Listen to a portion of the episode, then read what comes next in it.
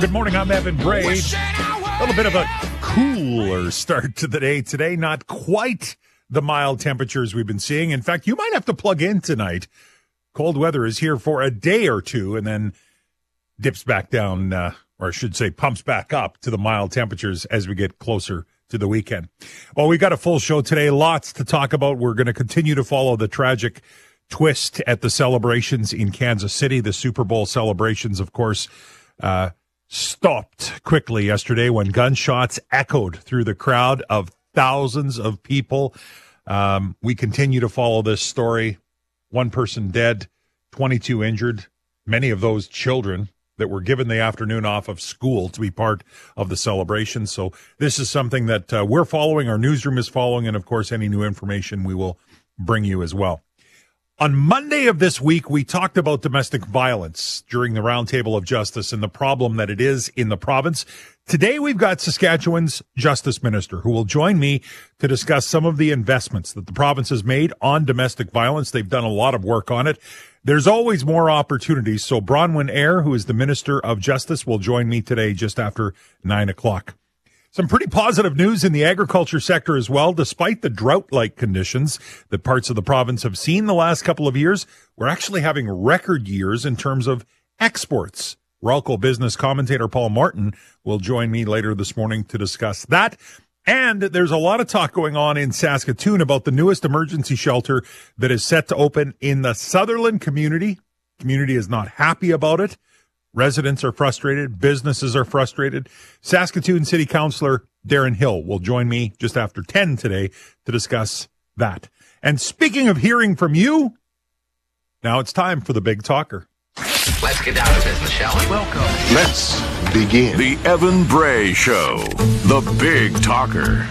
So, yesterday we spent a fair bit of time talking about the teachers and the lack of progress that we saw at the bargaining table, which uh, continues to be on the top of people's minds as we get set for what is going to be continued rotating strikes tomorrow. Prince Albert, North Battleford areas most affected in the province, but no lunch supervision anywhere in the province tomorrow. That definitely affects everyone. School divisions are scrambling to send out messages so that parents understand what's happening with the kids. Some of them are going to get sent home early for good. So it's a start to that week off of school is actually going to start a little bit early. In others, they're welcome to come back in the afternoon, but buses won't be available if they use the bus service. So you are going to have to check with your local school division. No doubt it's up on the website what's happening tomorrow with regard to the lack of lunch, lunch hour supervision. Just another piece of job action that the teachers are taking because, of course, they're frustrated that they aren't able to get a deal done at the table. You talk to the province, they're frustrated as well. We hear from you, and you are frustrated as well. We asked the question yesterday what needs to happen to get a negotiated settlement? We could not keep up with you. We could not keep up with the phones, the texts.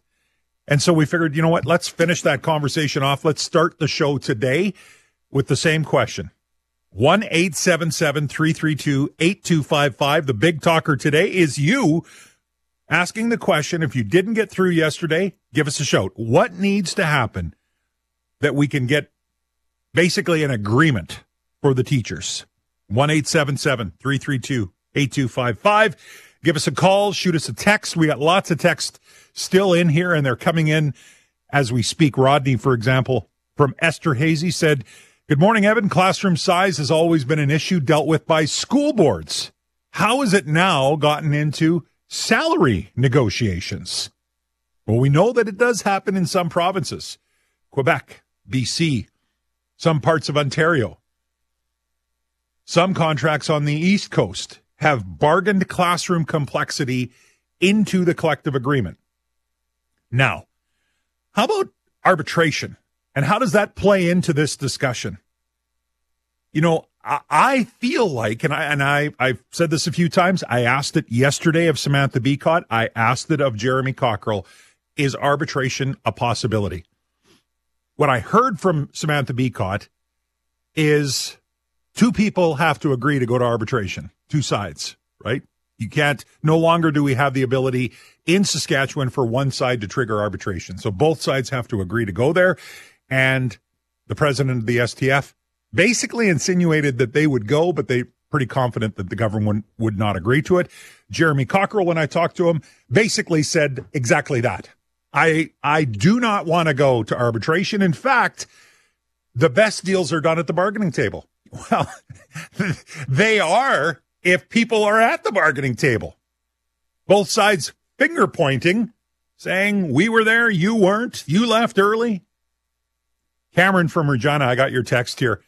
Cameron says, I will concede that you were correct. He's talking to me that the talks would break down. I told you last week that the government would offer wage increases somewhere in the middle and would commit to money towards class size and complexity. And they did. But what I didn't expect was the STF to continue to be greedy and unreasonable. That's what Cameron said. You know, the, here's the here's the deal with arbitration. You are basically giving the ability, giving the ability for a third party to make a decision that implicates what the final answer will be. And if you're the government, it's like handing over a checkbook and saying, How much do you think we should spend? We've signed it. We've signed the check, but we'll give it to you to write the amount in. Now, the flip side of that is the government can continue to say, we did not want classroom complexity in there, but we sent it to an arbitrator and an arbitrator decided this right? The benefit of going to an arbitration is you don't have to give up your stance. You fight till the bitter end. And then if you lose, you kind of throw your hands up and say, well, it wasn't us, it was an arbitrator. 1 332 8255. Curious to know your thoughts. What needs to happen to get a negotiated settlement? I got Justin on the line from Saskatoon. Good morning, Justin. What do you think? Good morning. Well, you kind of took the wind out of my sails. Oh, well, that's okay, Justin. I like it if someone kind of agrees with me every once well, in a while. It's nice. well, it, it, it's simple, and and where we're at, like I, I'm a parent of two, and and it's like you you try to listen to the teachers and the the pundits that speak for them, and then the same in reverse for the government, and it comes down to listen if if nobody wants to meet and nobody wants to get anything done then it's simple. Yes, arbitration sucks and it's probably going to favor the teachers. But like you said, if, if everything goes south in, you know, five years or whenever this agreement is over with, the government can say, Hey, look, we told you this was going to happen. And if they, and if that's where we end up, that's where we end up. But the Sask party gets to wash their hands, unfortunately, because, because somebody else makes that decision because they can't make the decisions themselves. Justin, as a parent of two, how is this affecting you, your family? Uh, has it been challenging? Even Friday, tomorrow, there's no lunch hour supervision. What does that throw a monkey wrench into your, your plans? Well, yeah, but it, I'm fortunate that my job allows me to kind of get a little creative with my hours. But at the same time, it's like, it's a massive inconvenience because it's like, uh, it, it, it's like you're in a relationship with somebody who's constantly trying to break up with you. You don't know when it's going to happen, but it's going to it's happen coming. at some it's point. Coming. And you're like, I, I just, I'd like to prepare for something, but I don't know what to prepare for. One eight seven seven three three two eight two five five. Appreciate the call, Justin. Look, I, I feel like arbitration is is where this has to end. There is right now so much pasture between the two sides. It's not even close. Wages aren't close. They're not. The province is offering 7% over three. The teachers are saying they want 2% a year over four. So that's 8%. Plus, they want cost of living. Now, we've heard from STF president what cost of living ends up being is something that can be bargained at the bargaining table, but they would like some sort of recognition for that. The province has now come back to the table saying Throw your 2% a year aside. What we'll give you is the same deal the MLA signed, which is cost of living capped at 3% a year and actual cost of living going forward. So that's significantly different than what the STF asked for. So on wages, I think it's safe to say they're far apart. They're not close. And then you throw in this whole classroom complexity thing, which clearly they are on absolutely opposing sides on this. The STF said classroom complexity has to be part of the final agreement. The province, they did what actually we were talking about on this show was one of one of you that called in and said, you know, what about the ability of an MOU? And so we talked a fair bit about that. So an MOU basically is a signed agreement that can be part of the collective agreement that says we promise to allocate X number of dollars to classroom complexity, but it doesn't contain the words in the collective agreement as to how that is done. They offered that. The province offered that. In fact, you can go online. I have a copy of the MOU that they proposed, basically saying we spent 50, 53 million bucks on classroom complexity last year. We'll do it again. We'll do it again. We'll decide with the school boards on how it will be spent, but we guarantee to spend that money. And here's the MOU we'll sign with you. And the teachers said no. Teachers want it built into the collective agreement because, as you heard STF President Samantha Becotte say yesterday, that if it's not in the collective agreement, they can't be held accountable.